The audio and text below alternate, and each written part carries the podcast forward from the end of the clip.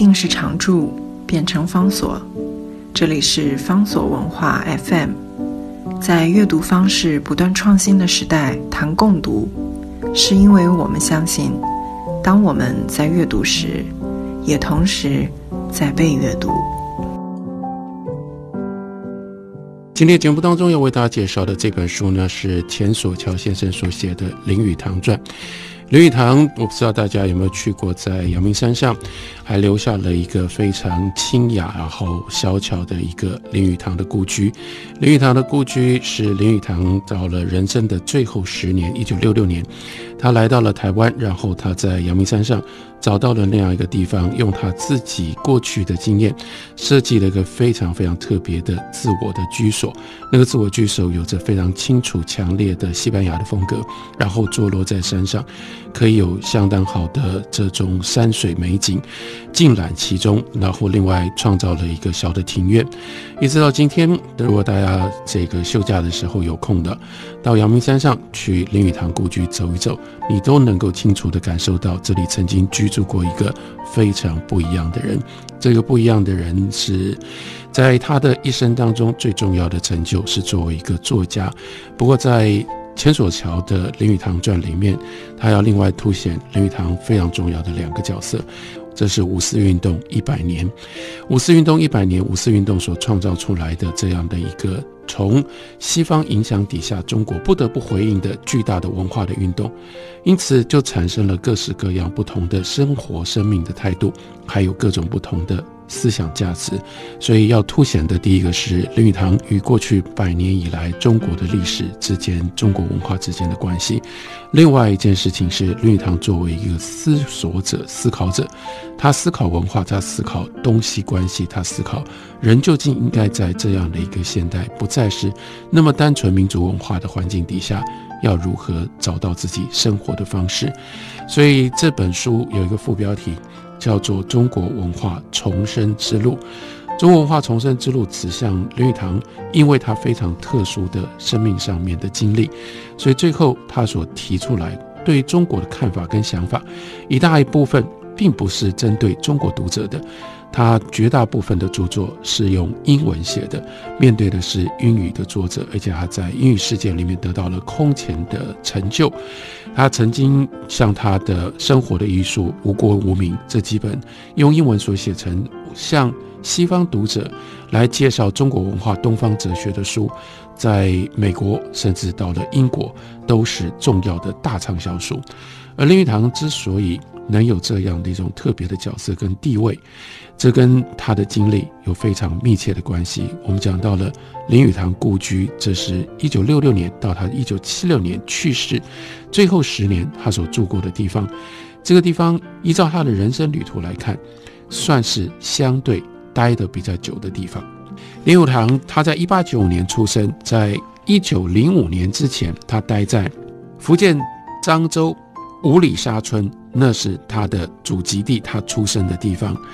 在那里待了十年，他的童年岁月。但是到了一九零五年，他就为了要求学，然后就到了厦门去念书。接下来一九一一年六年之后，他又到了上海去念圣约翰大学。再来一九一六年，他到了北京。一九一九年，就是我们刚刚讲到整整一百年前。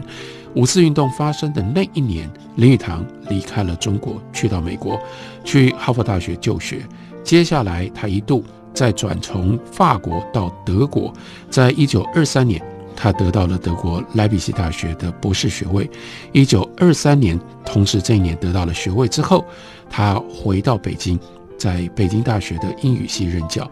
一九二六年，他又到厦门去担任厦门大学的文学院院长。一九二七年那个时候，那一年，林语堂他就在武汉。接下来，一九二八年到一九三六年八年当中，他待在上海。然后呢，在抗战爆发了之后，他在美国的友人，这个友人呢，其中重要的一个朋友是鼎鼎大名的赛珍珠跟他的先生华尔西，在他们的努力的劝告之下，林语堂移居到了美国。后来一度他又搬到法国去住，所以他壮年时期他的写作跟他的生活，主要是在美国以及法国的坎城居住，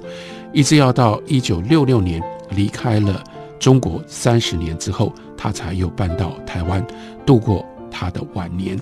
因为这样的一个特别的经历，所以林语堂他的思考以及他曾经参与过的事情，跟其他同代的知识分子会有非常非常不一样的地方。换另外一个角度来看，也就是这本传记的重要以及特殊之处，也因为他的这种特别的经历，所以林语堂不管是在台湾或者是中国大陆，都不算是有非常深刻的根基。刚刚讲过。他的重要的、主要的面对的读者是英文写作的英语的读者。虽然有一度台湾将他用这些英文所写的著作，包括他的小说、他的论著，翻译成中文，也一度掀起了浪潮。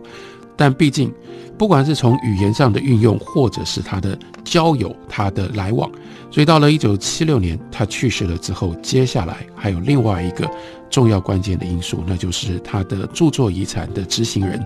林太乙女士，也就是他的二女儿。他的二女儿林太乙长期以来在香港编中文版的《读者文摘》，那个时代的《读者文摘》，它在中文世界里面有非常重大的影响力。相应的，也就让林太乙可以把自己的父亲林语堂的在中英文之间的交界。各种不同的成就以及沟通，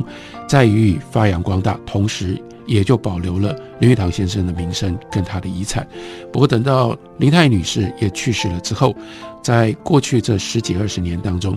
进入到二十一世纪，感觉到林语堂慢慢的就被遗忘了。这本书在相当的程度上面是要回顾，让我们不要忘记，曾经不只是有过林语堂这样的一个人。在书名的副标题里面讲到中国文化重生之路，也就希望我们同时保留记录的，不要遗忘掉除了鲁迅跟胡适，现在大家所看到的，最重要在文学在思想上面中国现代的两条路线之外，另外还有林语堂的路线。林语堂的路线就必须要从他的生平特殊的经历开始讲起。那就是他不是受传统的中国教育长大的一个人。刚刚讲到了，他出生在福建漳州，接下来他去到了厦门。他不只是出生在漳州，而且他出生是在一个基督教熏陶以及有着非常早期洋人影响的一个家庭当中。林语堂他的家是福建漳州板仔，这是一个小山村，距离厦门。大概是一百一十二公里，在一九零五年，也就是林语堂他十岁的时候，村里就建了一座新的教堂。这座教堂本来是一个泥砖的建筑，屋顶不够牢靠。负责这个教区的美国的牧师叫做 Warm Shoes，他从美国特别定制了一批钢筋，帮这个教堂屋顶做梁。同时呢，美国传教团体还送了一口钟给这个新的教堂。跟钢筋一起运了过来，一座十五公尺高的钟塔。于是呢，在一九零五年这个时候，就矗立在新教堂的门口。新建的教堂变成了村里最受瞩目的建筑。再加上美国的资源，让当地的基督徒非常的高兴。不过，当然在那样一个时代，也就产生了另一边的紧张跟冲突。有一些村民当然就不高兴，所以一个乡绅出面。就像村民募捐，在新的教堂的正对街，硬就是故意盖了一座佛庙。佛庙呢放了一只大鼓，只要教堂里面的钟一响，这边的鼓就打。这种对垒让教堂里面的一帮孩子特别来劲，他们经常就争先恐后去拉钟神敲钟，一定要赢。然后呢，参加这场宗教战争就在基督教的这一边。有一个叫做林和乐的孩子，这就是林语堂。当年他十岁，他的父亲林志成是负责修建那个教堂的牧师。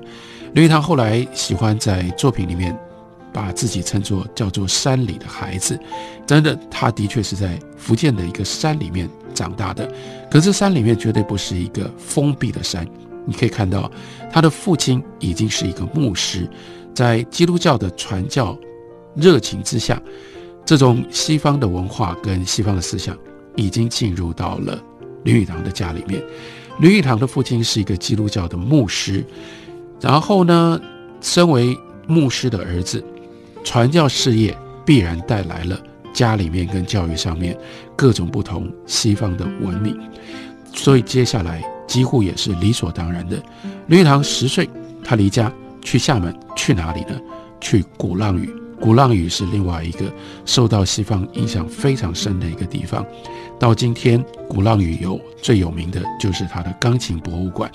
为什么会有钢琴博物馆？因为钢琴很早就进入到了厦门，进入到了鼓浪屿。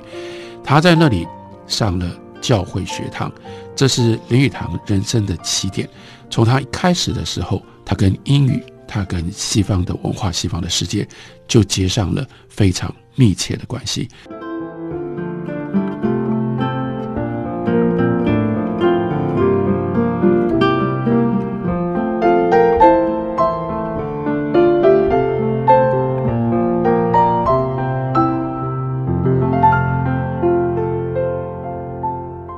今天为大家介绍的这本书是联经出版公司的新书，钱所孝先生所写的《林语堂传》。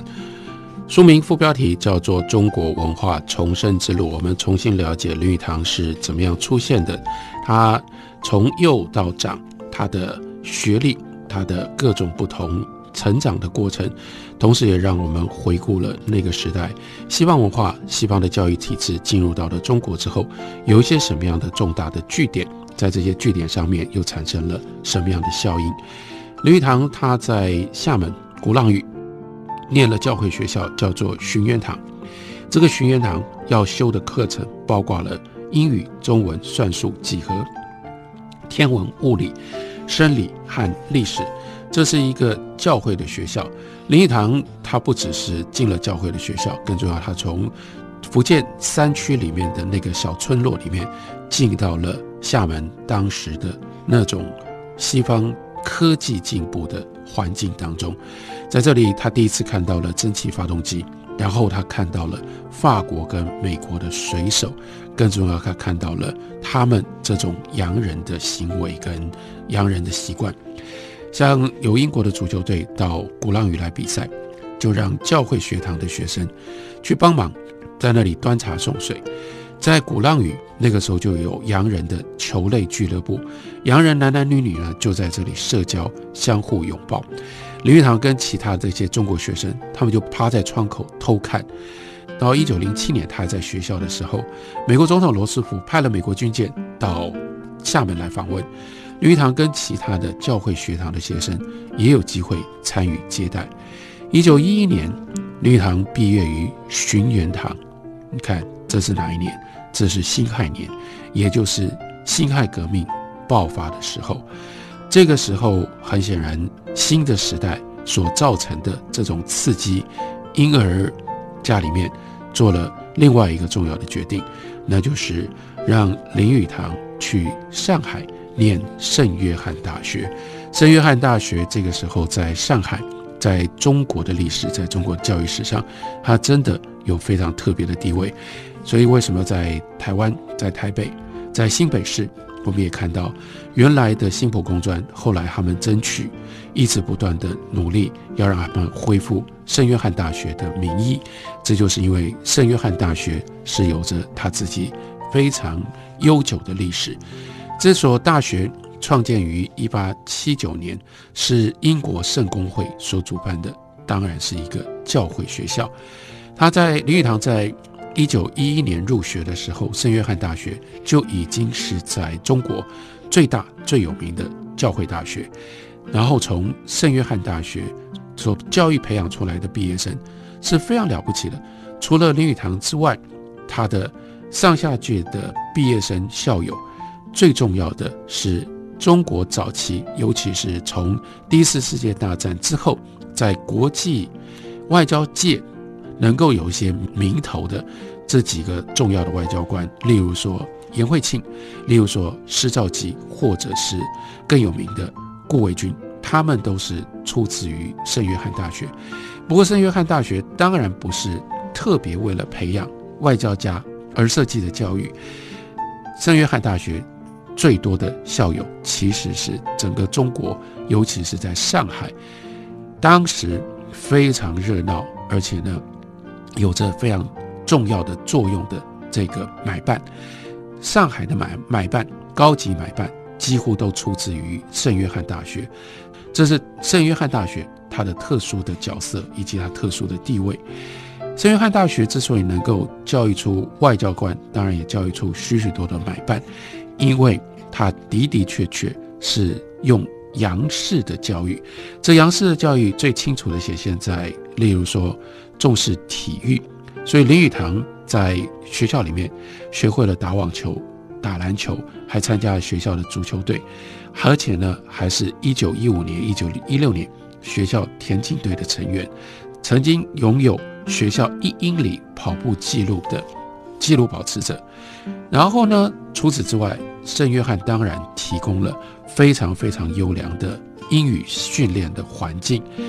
因此，林语堂作为中国的文人，他有一项其他人没有的特别的资历，能够跟他相提并论的，在这方面大概只有张爱玲，那就是他最早的作品就是用英文发表的。在圣约翰大学的一年级的时候，他就发表了他的第一篇作品，这是一部英文小说。这个英文小说里面，当然就以他自己在福建乡村成长的一些回忆作为素材，然后呢，联系上，既然是圣约翰大学，既然是基督教的家庭出身，当然就联系到了对于上帝的信念，所以用这种方式，他在。圣约翰大学以非常杰出的学生身份毕了业，毕了业之后呢，他已经变成了洋派十足的一个青年。这个时候，他到清华去，更进一步的进修。在清华，当然就要搬到北京去。然后这个时候，他在北京待了三年的时间。这是新文化运动方兴未艾之时，因此。对于像雷语堂这样的一个人，他到了北京，他所产生的最大的冲击是，他突然之间发现，在这个中国文化的中心，他的中国性，他的中国人的身份是非常非常可疑的。因此呢，他虽然一方面在这里，正因为他自己的身份就已经代表了新，所以他反而感觉到自己对于老中国或者是中国的旧是。拥有遗憾的，因此他开始自觉地去吸收到底中国的传统是什么，以及在这个传统当中要如何跟现代可以接轨，有一些什么样的因素，有一些什么样的方式。林语堂自己的说法是，《三国演义》里的英雄好汉故事，任何一个中国洗衣店的员工都比当时的我要来的熟悉。我从小就知道约书亚。用羊角吹垮了耶利哥的城墙，这是旧约圣经当中的故事。不过，当我听说孟姜女哭长城的故事，我羞愧愤怒之极，因为他没有听过孟姜女哭长城的故事。他继续说：“我生活在自己国家，却被剥离了自己的文化传统。当时教会学堂出来的孩子就会遭遇这种尴尬，所以我下定决心投身于民族觉醒的。”大潮流当中，因此开始了他有意识的离开教会的这种西洋纯粹洋式基督教教育的内容，然后呢去钻研什么是中国社会，什么是中国的传统。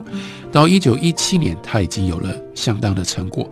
所以接下来他就用英文写了，这可以算是预示他后来。在整个中国历史乃至于在东西交流史上最重要的身份跟地位，他用英文写了一篇长文。这样的长文呢，要解释的是什么叫做 right，或者什么叫做 ritual，也就是中国的礼礼貌的那个礼。他的这个文章呢，他要解释礼在中国的社会究竟拥有什么样的功能，也要了解一九一七年这个时候新文化运动已经在如火如荼展开，马上再过一段时间就到了非常清楚的五四运动就爆发了。五四运动这个时候呢，已经有了各式各样对于中国文化，尤其是所谓礼教的批判，这是对于中国文化视之为其核心最邪恶。乃至于拖垮了中国，让中国无法与西方竞争的最可怕的一种元素，最可怕的一种力量。但是林语堂却用完全不一样的角度要去解释，要去了解礼为什么在中国可以维持了那么久，它必然承担了什么样的一种功能。所以他的说法是，礼是一种姿态与尺度，赋予中国社会体系各种要素某一种和谐。道德的秩序，所以礼在中国社会再重要不过。正因为他有这样一种非常特别的角度，他是先在成长的过程当中没有接触到中国的传统，他是在基督教的家庭里面长大，念的都是教会的学校，想的、运用的、思考的都是英文。等到他到了北京，他突然之间。感受到这种传统民族文化的号召，他才用已经长大了，甚至也是已经受过了西洋跟英语思考训练的这种眼光，回头来认真的了解中国人是什么。因此，他就具备有一方面是一般的中国人现在这种中国环境当中，像鲁迅他们对于中国的一种厌恶，对中国的一种愤怒。你会感觉到这个中国在现实底下，它是如此的耻辱，它是如此的衰弱。那另外一方面，他又不像西洋的汉学家，因为他之所以要去了解中国文化的传统，是因为他自认为自己是一个中国人，他不得不在这上面有所用心，不然他觉得那是非常非常惭愧的一件事，因为这样才产生了。我们可以说，这是钱索桥他试图在副标题里面所提出来的中国文化重生之道，意味着当大家都是激愤的在那里批判中国文化的时候，林语堂已经可以平心静气的试图去了解中国文化。后来更进一步的，他要把他所了解的中国文化，用西方人能够看得懂的方式。把它写成英文，而且这中间既然要让西方人能够了解，他不可能都告诉西方人说我们的文化是没有价值的，我们文化是一堆垃圾，应该被扫进到历史的垃圾桶里面。所以，他如何从中国的文化当中转化出一种可以跟现代的开放、民主乃至于自由的这样的一个社会环境接轨，还能够对这样的社会、这样的时代有所见解？有所价值的内容，林语堂正因为他不是典型的中国知识分子，他反而能够更坚持自由主义的立场，因为他所处的社会跟他的读者是把这些自由主义的风气乃至于自由主义的信念视之为理所当然的，他必须要过了这一关，他才能够跟他的英语读者能够沟通。所以从这个角度来看，《林语堂传》要让我们看到。林语堂特别的身份跟角色，乃至于用这种身份角色，他所提出来的特别中国文化重生之路的主张，这是钱所桥的《林语堂传》，介绍给大家，推荐给大家。